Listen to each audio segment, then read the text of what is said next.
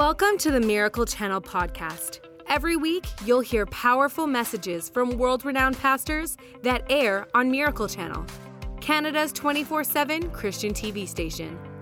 And if you want to watch more of their messages anytime you want, check out our online streaming service, Corco Plus.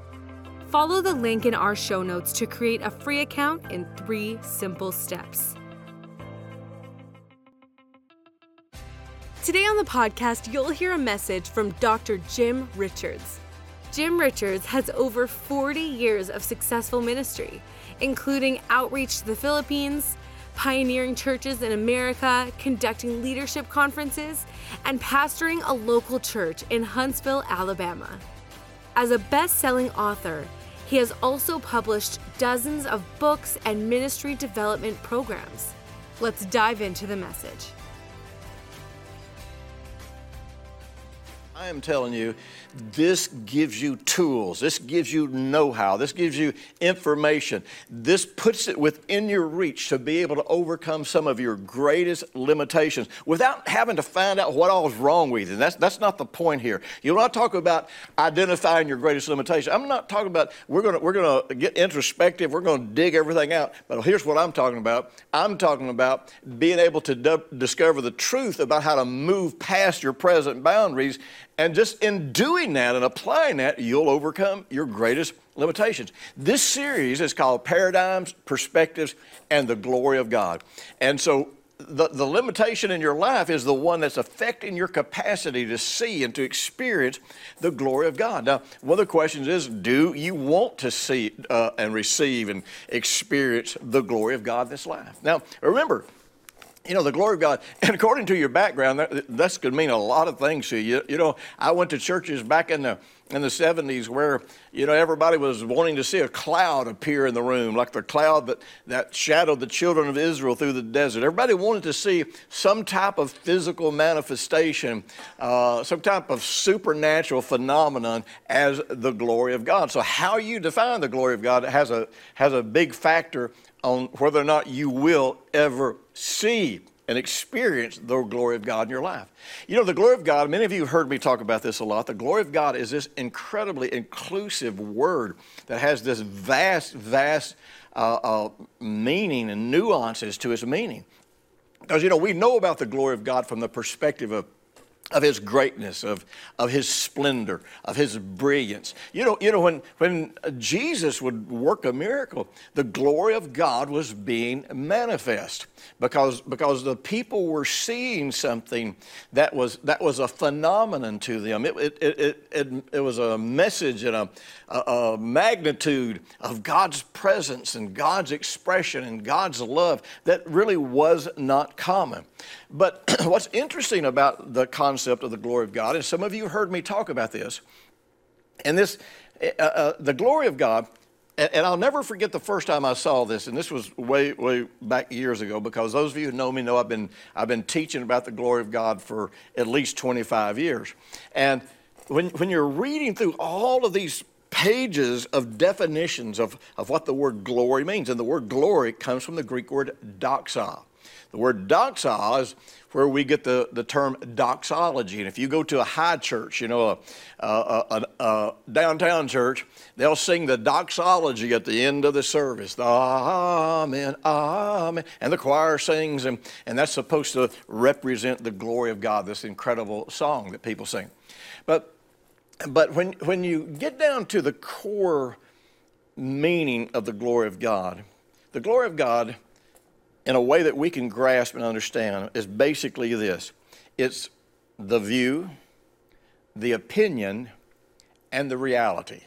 Now, many of you have heard me talk about this over the years, but I promise you in this series, I'm going to be talking to you about it in ways that you probably have never heard me talk about it, and in ways that are going to put this within your reach. It's going to open your understanding about the glory of God. You see, when Jesus healed a sick person, the reason the glory of God was being manifested is because God's view and opinion and reality was being manifest. In other words, it wasn't God's reality, it wasn't God's opinion that people should be sick. God didn't want people sick. God didn't want people broke. God did not want people in sin. God did not want people's lives being destroyed. And so when Jesus ministered to people in a way that expressed God's view of mankind and how God related to mankind and his opinion about mankind, then what we got to see was the reality. And you start realizing that anything that we see where the will of God, in other words, what God accomplished through the death, burial, and resurrection of Jesus. All the promises of God being ours, being delivered from all the curses of God. Anytime that is not happening in our life, we are not functioning in reality or not in God's reality. And so we want to function in God's reality. And, and, honestly, we don't want to walk around under a strain trying to make God's reality uh, come to pass. We want to have our blind eyes open so that we perceive God's reality because you believe what you perceive. And if you don't perceive something to be true, even if it is true, you will not benefit from it. It will not help you. It will not bring quality to your life. So, one of the things that I want to have happen as we go through this series is, is I want you to be able to perceive God's reality in every situation and participate in His reality instead of the reality that you've been participating in. Now, in this series, you're going to discover the number one thing that's preventing you from seeing the glory of God. You're going to discover what you can do about it, and you're not going to beat yourself up. You're not going to be finding fault. But I'll tell you something else wonderful you're going to discover in this series. You're going to discover the number one foundational attitude that is absolutely essential for you to see the glory of God. You know, when we come to Jesus, there are some foundational attitudes that, if they are present, then our journey with God uh, really is, is easy and light. The trajectory for our entire Christian life uh, is set. But when, when we do not have the foundational attitudes uh, to relate to God, we can never fully see what His real view and opinion is. We can never see and experience uh, uh, how God how God really wants us to live, how God really wants us to experience life. Now, one of the things we're going to have to do, and we're going to do this today, is we're going to identify the thing that you trust the most. Now, let's start out by talking a little bit about a paradigm. A paradigm is a model or a pattern that we set up in our mind. In other words, we, we have a model or a thought or an idea about how something uh, should be, and therefore, through this lens, or through this model that we hold in our mind, through this worldview, we look out at the world around us and we look at the people around us. We look at the circumstances of our lives, and and we are affected by this paradigm that we hold, by this, by this, uh, this perspective, by this, by this worldview. Uh, you know, here, here's one of the places I see this the most. Almost everybody gets married with the idea of the man has the idea of this is the husband's role, this is the model, and this is what the wife model is. And the wife has an idea of what a good husband is and what a good wife is. Now, they may be right, they may be wrong. It doesn't really matter because that's their model, that's their perspective.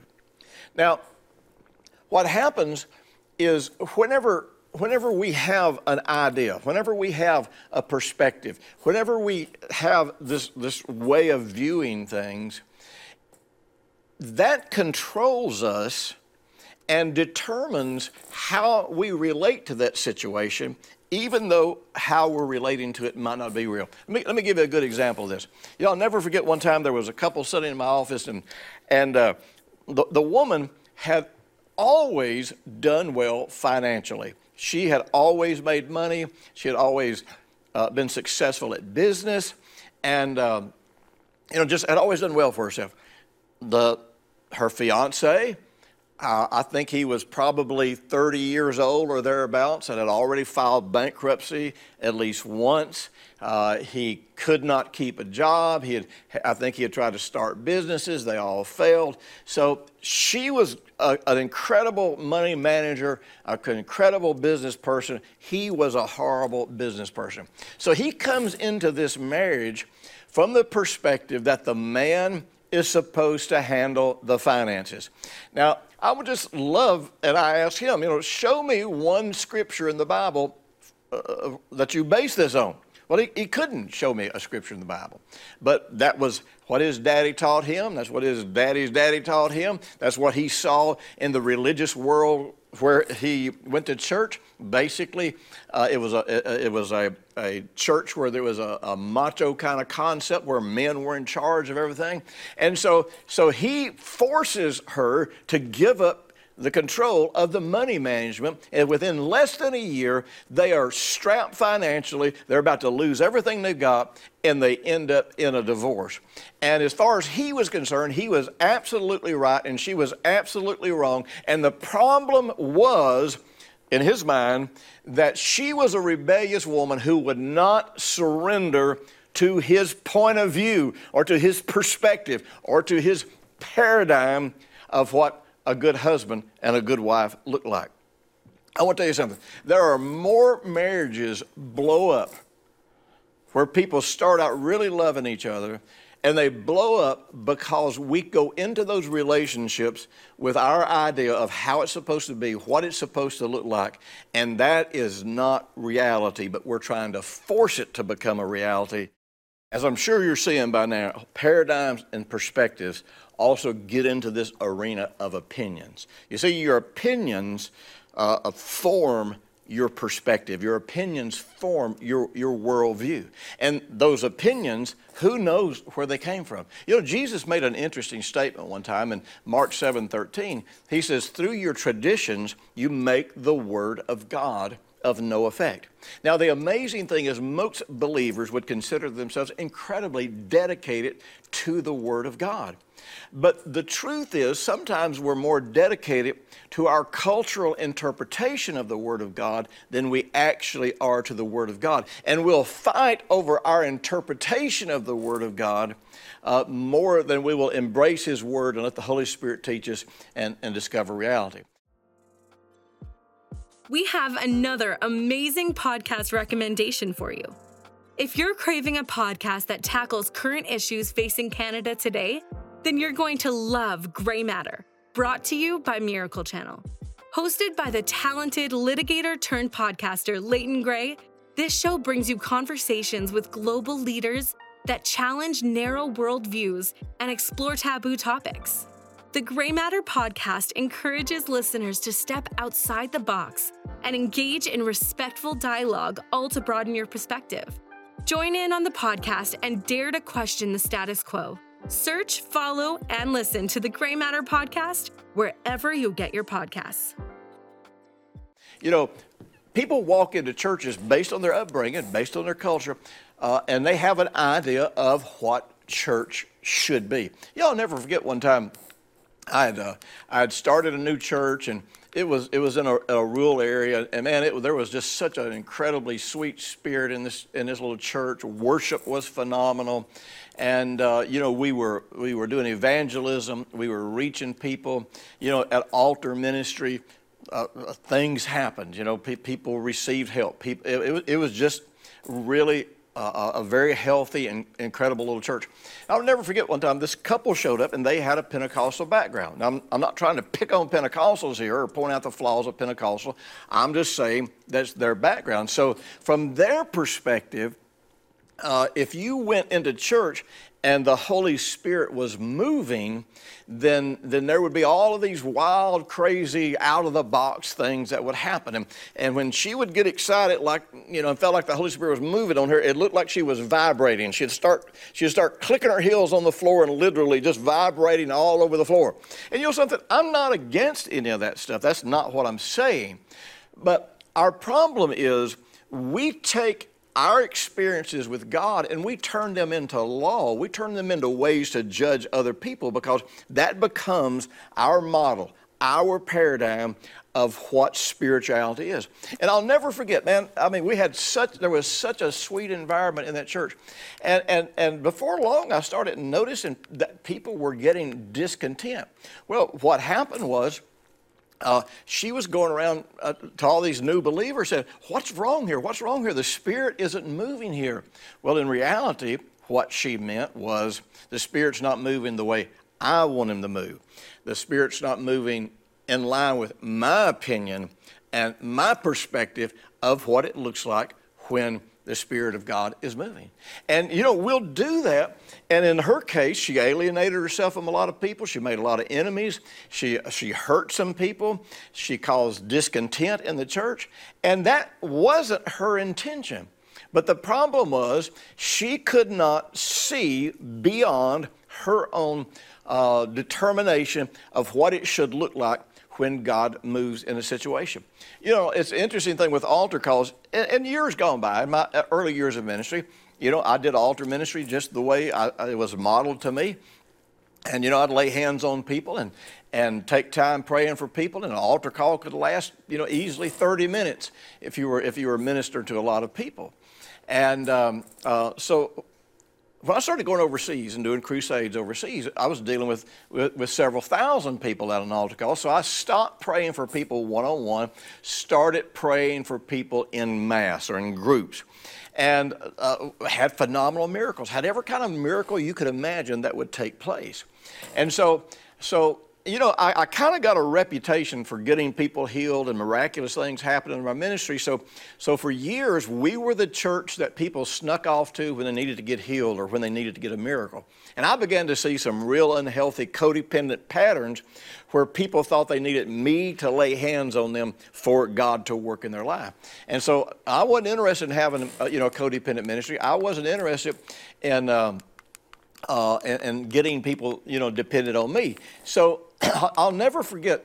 Uh, I made this decision that you know if I saw all these kinds of miracles uh, overseas, ministering to people in group, it should be able to happen the same way here in the United States, and then that way I don't become the, the, the center of attention. I don't become the focus. And so I just started praying for people in mass. And, you know, we got testimonies all the time of people getting healed, of you know phenomenal things happen in our services, but we weren't really just glorifying it, and we weren't glorifying the altar call. And many of the people that had a real religious background just could not cope with it and started to say, I remember one guy said, Well, nobody's got a heal under Jim's ministry in 20 years. And, and I remember thinking, you know something? We've had, we've had deaf ears open here in our services. We've had people with life threatening diseases get healed. We've had every kind of healing and miracle that I've ever seen anywhere in the world happening on a regular basis. It just wasn't happening the way people wanted it to happen. Now, I want to tell you something.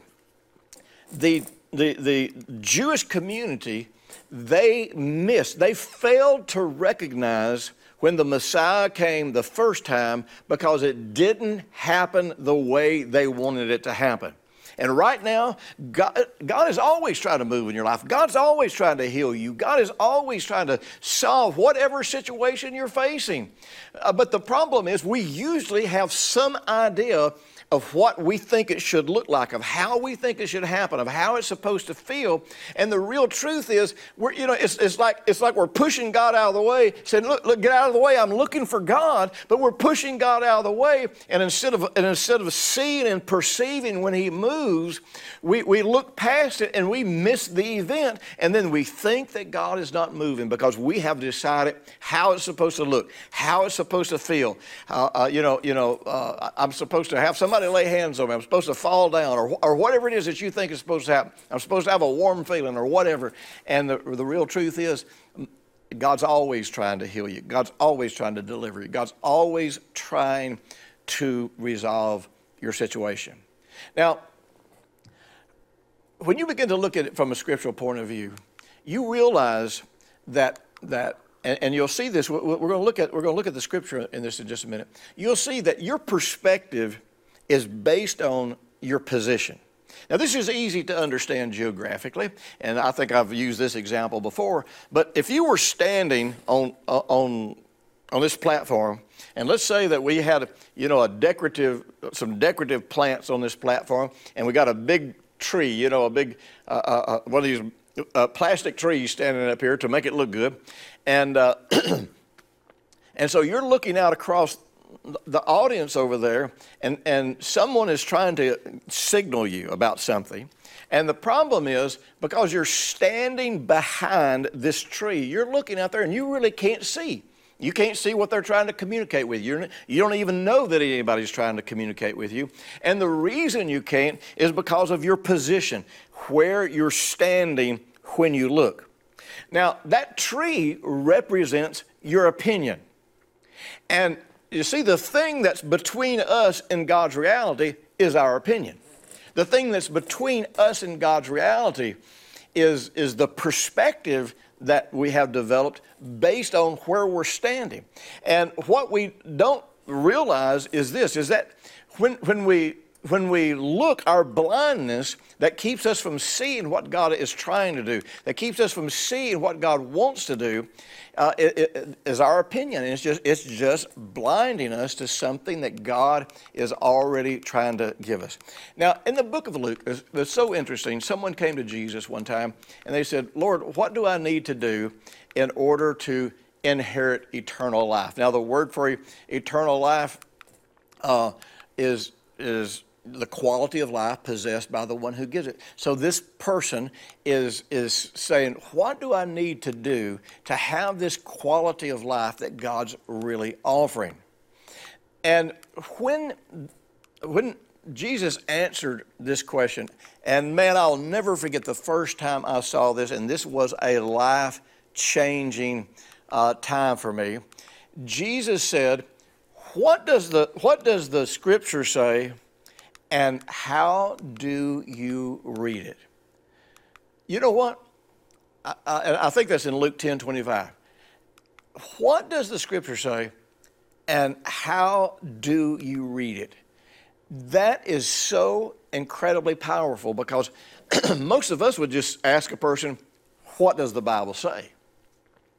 And really, in counseling and in personal ministry, and you know, you know, I've done years and years of counseling and personal ministry. You know, we had a counseling center uh, in, in, one of the churches I started years ago. We had a substance abuse and counseling center here for adults, for teens. We had marriage counseling. We had all kinds of counseling, and personal ministry programs, and in almost every situation that I've ever that I've ever dealt with, where people were not able to to uh, uh, take hold of the truth, uh, it, if they were believers that were reading, they were reading their Bible. The problem was they were reading their Bible, but they were interjecting their opinion into the Bible.